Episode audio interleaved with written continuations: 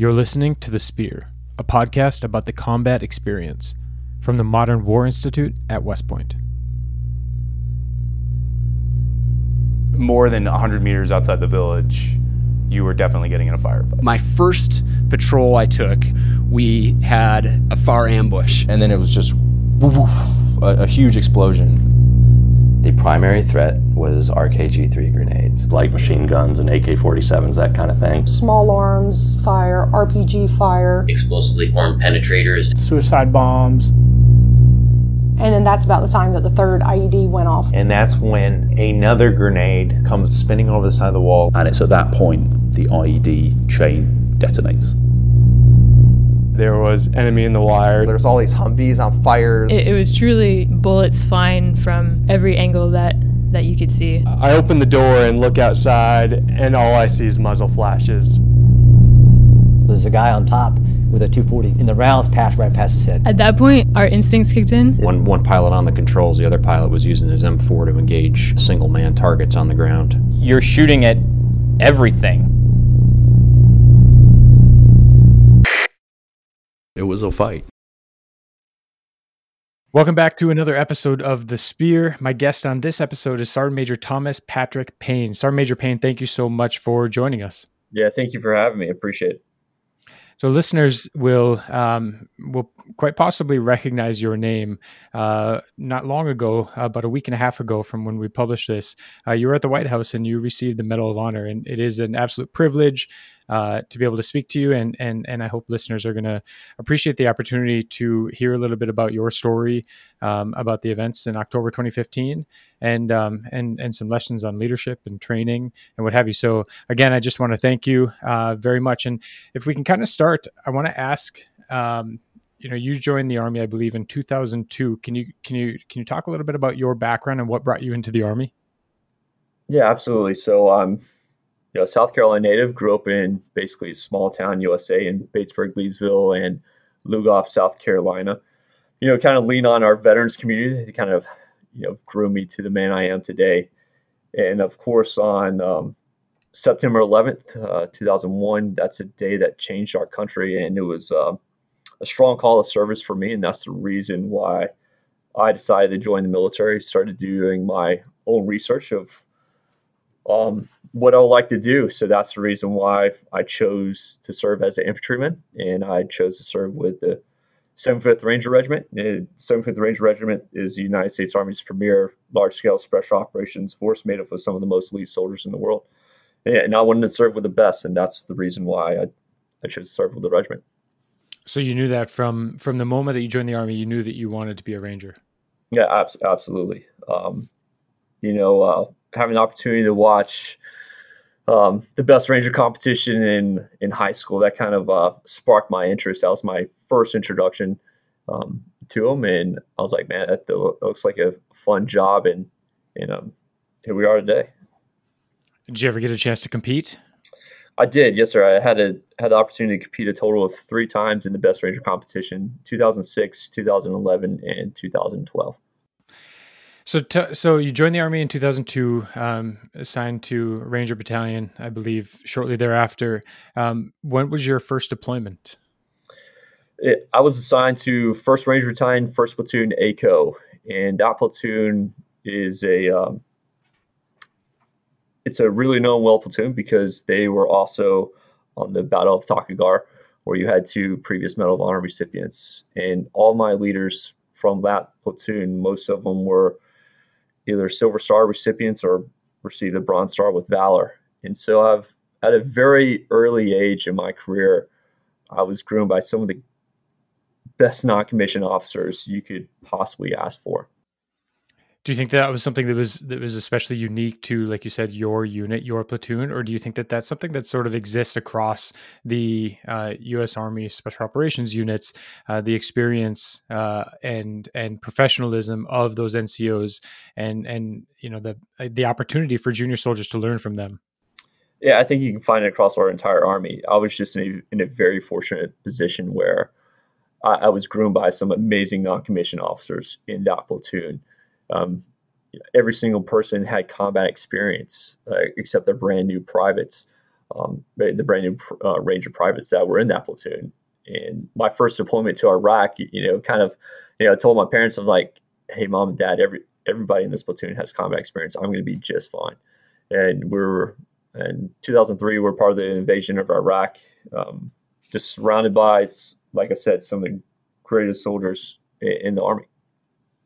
Did you feel ready when you um, so that deployment in 2003 you'd been in the army for only about a year um, but you you know you mentioned the the the experience of the people around you. Did you personally feel ready when you know when your boots hit the ground? Yeah absolutely. That's um you know our non-commissioned officers prepared you know prepared me for combat. Every single day we were training for combat.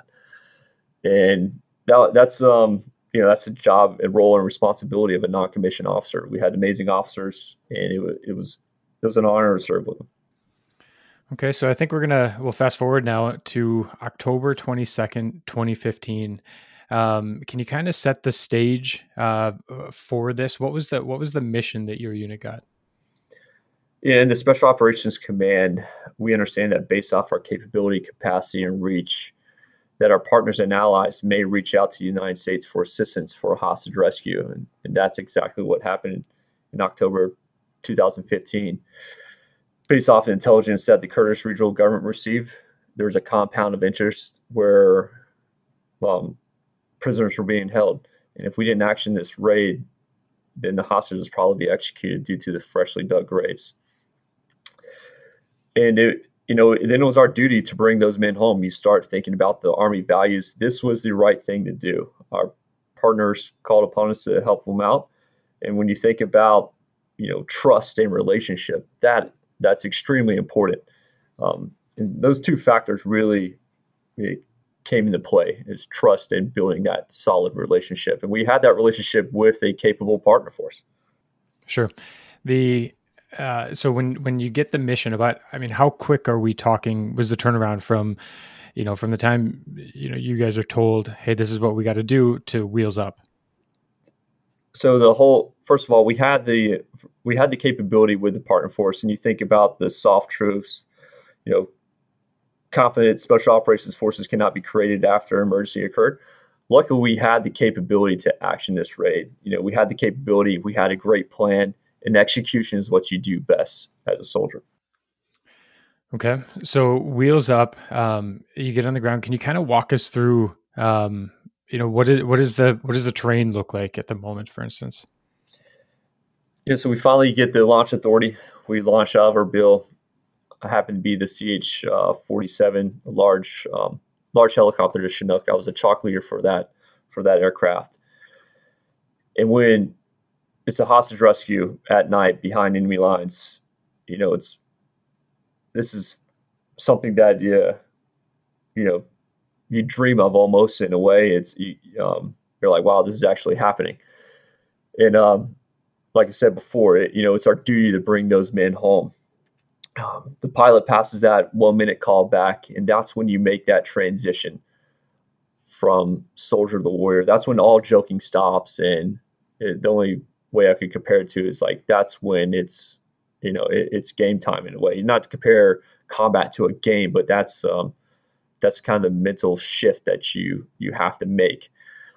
And we go wheels down on our objective. The ramp drops. We're in a the part of the compound's in a really intense firefight right off the bat. Um, it's a complete brownout. It's hard to see um, due to the, the due to the dust. Um, we're maneuvering to our our assigned building. My team was responsible for one of the buildings that the hostages were being held in. We maneuver to, you know, the outside compound wall, and we hear that it's we have a man down, and that's Master Sergeant Josh Wheeler. My medic informed me that he's going to move to Master Sergeant Josh Wheeler and, and assist with Master Sergeant Wheeler.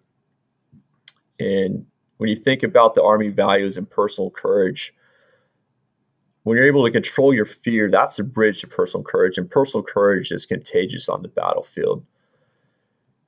And when you think about what Master Sergeant Josh Wheeler did that day and the rest of my teammates, and you think about selfless service, they put the hostages' lives above their own. And that's when you think about you know living the Army values and how important the Army values are in, in combat. You said that that personal courage is is contagious. I wonder if you can kind of expand on that and and and describe that sensation for listeners. You know, is it this thing that collectively becomes almost like an irresistible force that you that you feel individually? I, I, could say, you know, yes to that. Um, every man was engaged in their own unique problem set. It was really the epitome of of teamwork. What this what this raid represents, and I go back to one of my teammates when he threw the ladder on the wall. You know, at this point, our partner force needed some sp- strong inspiration and leadership, and you looked them right in the eye and said, "Follow me." It's like almost one, something that, it, you know, you you you think of it, it's it was pretty remarkable and inspiring for me. And that's when I talk about the whole personal courage just builds off one another.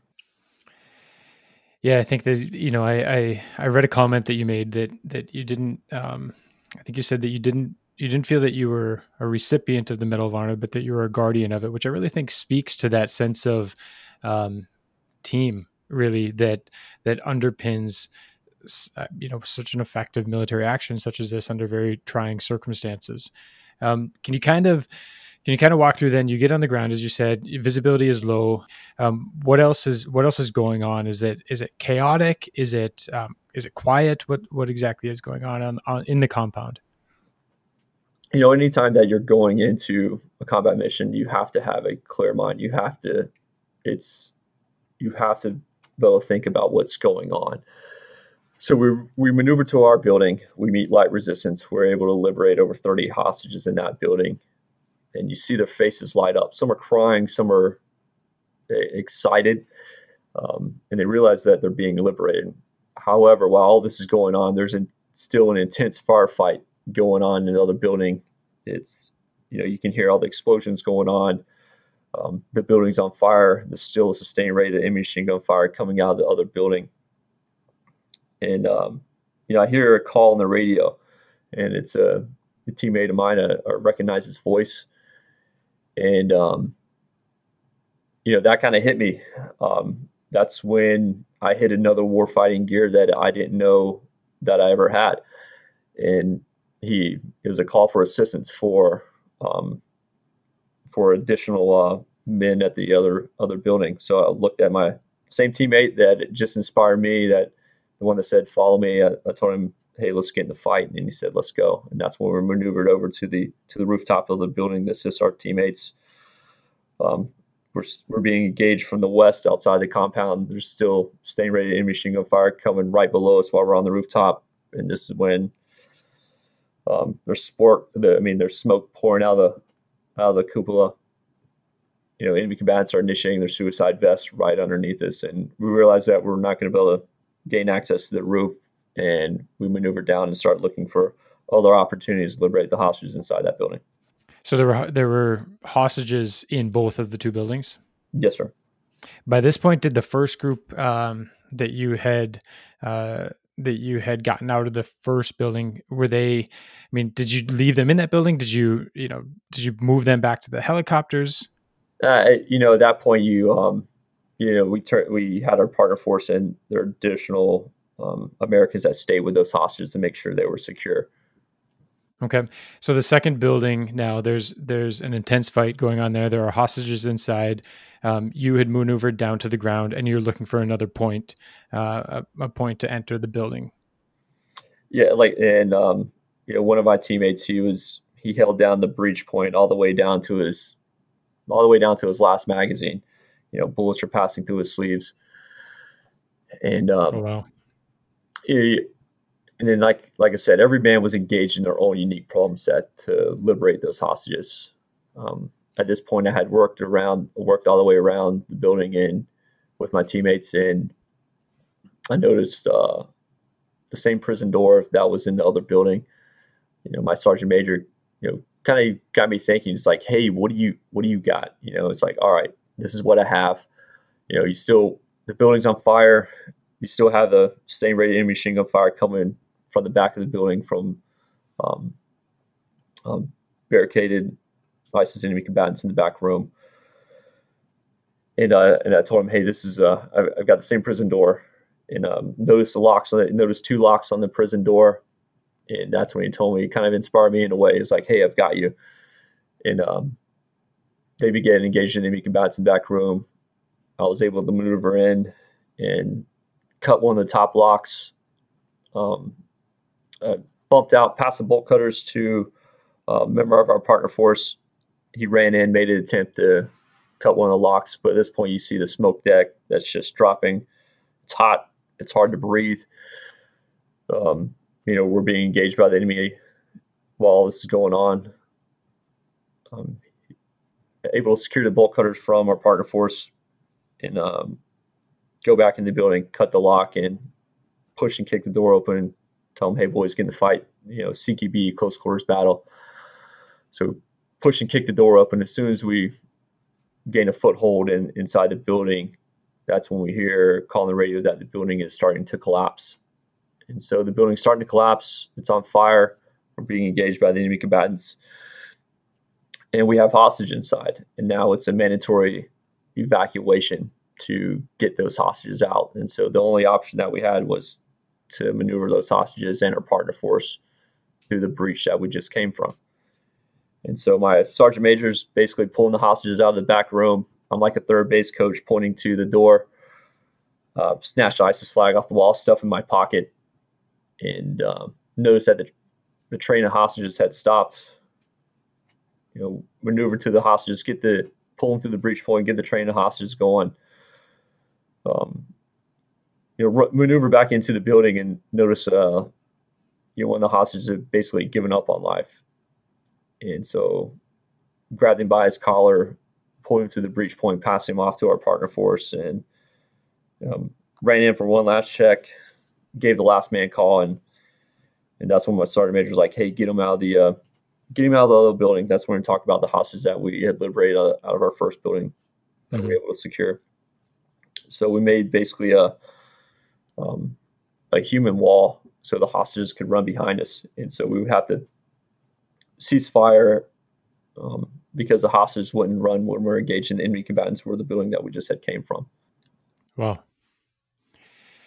So the hostages all get to the aircraft, um, and you collapse back down on the aircraft. And is there anything else that I mean? Is there any further contact with the enemy fighters in the compounds?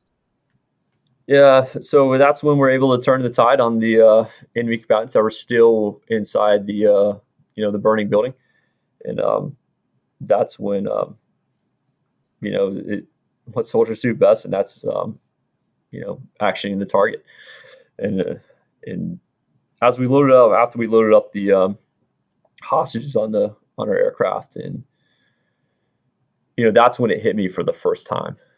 Um, the whole you know the, the aircraft is filled with hostages you know partner force and i'm like what did we just do and that's when it that's when the first time it hit me Yeah, when I, I wanted to ask about that, is it when you get back in the aircraft, um, the hostages are all there. You look around, you see, you know, you see what you've just achieved. What's going through your mind? You know, what are you are you feeling emotions? Are you still trying to block any emotions out, and you're just trying to you know stay focused? What's you know what are you experiencing? You're still trying to stay focused because you still you're not mission complete until you turn you know turn the hostages over to the host nation. So as soon as we land we turn our turn the hostages over to the host nation. That's when um, after that our, our sergeant major pulled us in and um, he informed us that master sergeant josh wheeler had been killed in action. And um, that's when one of my teammates described the actions of master sergeant josh wheeler that day um, at the beginning of the beginning of the raid. You know, they uh, our partner force was caught in the perfect interlocking sectors of fire. They were taking casualties. You know, Master Sergeant Wheeler knew it had to be done, and he didn't hesitate. He looked back at another teammate and gave the order on me and ran to the sound of the guns. And when you think about what I said before, like selfless service, you know, Master Sergeant Wheeler and my teammates put the hostages' lives above their own. Yeah, when you know that's exactly the words the words that popped into my head when you described um, forming the essentially the wall uh, for the hostages to run behind. These are people that you've never met them before. Um, you know, you don't have any connection to them other than this is the mission, and and and you're going to do what you have to do to to achieve that mission. It sounds like Master Wheeler um, was a you know kind of epitomized that sense of selfless service. I think you do have a connection with them in a way. Um, that's your, it's your duty to bring those men home. It was, um, you know, anytime our boots hit the ground, we're ambassadors of American way of life. And we, you know, my teammates and I were able to liberate the hostages. You know, they give them the second chance at the pursuit of happiness and, and life, and that's all you can ask for.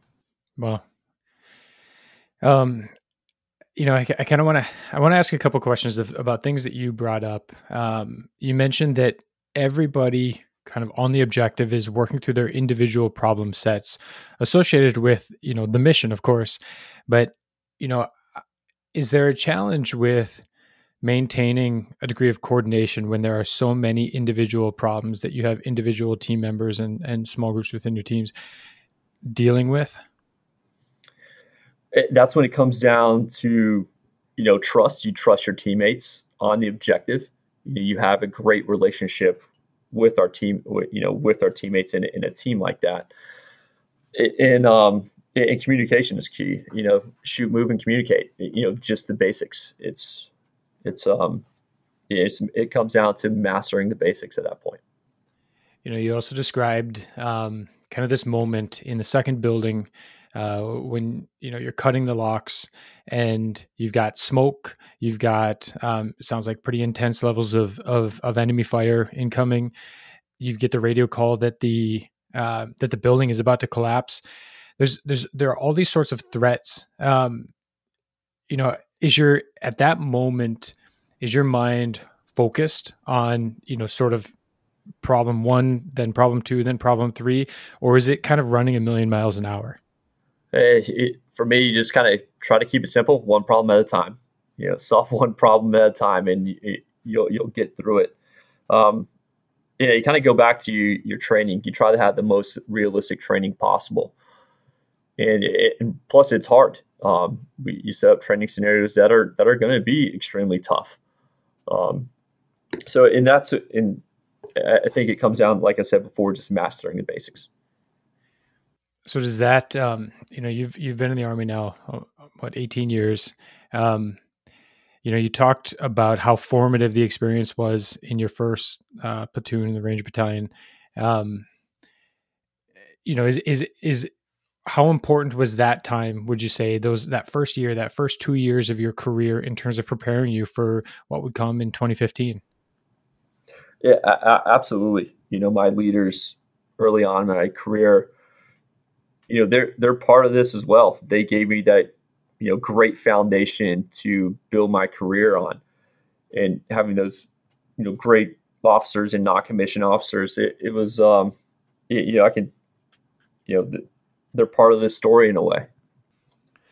What about um, I, you know, I, I, to kind of follow up on that, I guess. Then, what what are the characteristics of those leaders that you had early in your career that sort of, and the characteristics that you sought to develop in yourself when you became a leader in the army that you think are most important? Let's see here. Um, you know, one that it's it kind of one we hold each other accountable. We try to bring out the best in one another and we try to inspire each other both on and off the battlefield. You know, those non-commissioned officers, you know, you kind of think about the NCO creed, you know your soldiers and you, you place their needs above their own, your own. Um, but, you know, that's important. You know, my sergeant, I mean, my NCOs were involved in my life, and that's when it goes back to, you know, developing that trust and, you know, that those great relationships. You know, what you know what cadets are doing in West Point right now, that that matters. You know, those first two years, yeah, it's going to be difficult, but that's going to make you a, a, better leader in the Army. And um, you know, no different with um, you know our, our the non-commissioned officers when I first came in. They kind of uh, you know had a great relationship with them. Obviously, it was a professional relationship, but um, they brought out the best of me. You know, this is um, kind of an example, I think, of uh, you know, obviously this mission is one of many examples um, that that demonstrate just how capable um, U.S. Special Operations Forces are. I want to ask, uh, you know, kind of in your opinion, is that a function of a culture, uh, uh, you know, that's you know never quit, uh, accomplish the mission? Uh, you know, professionalism? Is it a function of just the amount of training that um, that that U.S. SOF go through? Is it a function of you know the equipment and technology? You know, how would you sort of rank order those things in terms of what makes you know your unit effective when you go out on a mission like this? You know, coming back to you know, one we trust each other, and we we trust each other to do the right thing. Um, I wouldn't worry about the special equipment and everything. Yeah, those are great things to have, but it, it comes down to mastering the basics. Everyone, um, I can go back to kind of like my time at you know competing in the best ranger competition. You have remarkable soldiers across our force. You know, yes, you know I've grown up in the Special Operations Command most of my life, most of my career, and um, you know they're outstanding soldiers in it, throughout the army. It's not just in SOF and if you want to try that, you know, try try competing in the best ranger competition. You'll uh, you'll get humbled up really quick. You know that verse nine during the road march. You know how some some guys are actually flying with a rucksack on. It seems like. Um, so it's uh, I'll leave it at that. Well, Sergeant Major Payne, uh, it's it's been a privilege to talk to you. Um, you know, I guess I'd, I'd, like to kind of open it up with one last um, conversation. As I mentioned to you, you know, before we started recording, um, the Spear has a pretty wide listenership, um, not only uh, uh, you know at West Point, but across the Army, within sister services, and and and really across uh, across the country, and in in some of our allied countries with civilians that don't have this military experience, but kind of if we focus in on the audience that when we first launched the spear was at it was sort of in our crosshairs so to speak um, that's the cadets at west point cadets across rotc um, you know is there any kind of final pieces of you know advice maybe based on your 18 years in the military now uh, that you would that you would give to them? As they're really setting off on their uh, careers as as as leaders in the army? You know master basics what you're doing right now you know your first and second year at west point as a cadet it, it matters. It's giving you that great foundation to build yourself up on. And kind of uh right now you know what you know so i just recently graduated from the joint special operations senior enlisted academy and some of the new sergeant majors, you know, obviously we a topic that's coming up is having how do you have tough conversations with with your soldiers, and that's uh, for a leader you have to foster an environment where where soldiers feel comfortable about speaking up about difficult conversations. You know, of course, we love our acronyms in the Army, and some of the guys that we came up with, you have to tee up the conversation. One, you have to have trust, and you have to lead with empathy and equality. And so, as you go around having you know, you're going to have tough conversations in the army, and you know that's uh, kind of a little bit of advice that I can try to give you.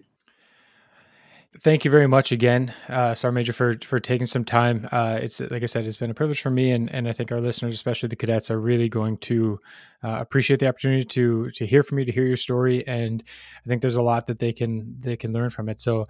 I hope that we'll be able to uh, get you up to West Point to speak in person at some point soon. Yeah, sounds great. I'm looking forward to it. Thank you.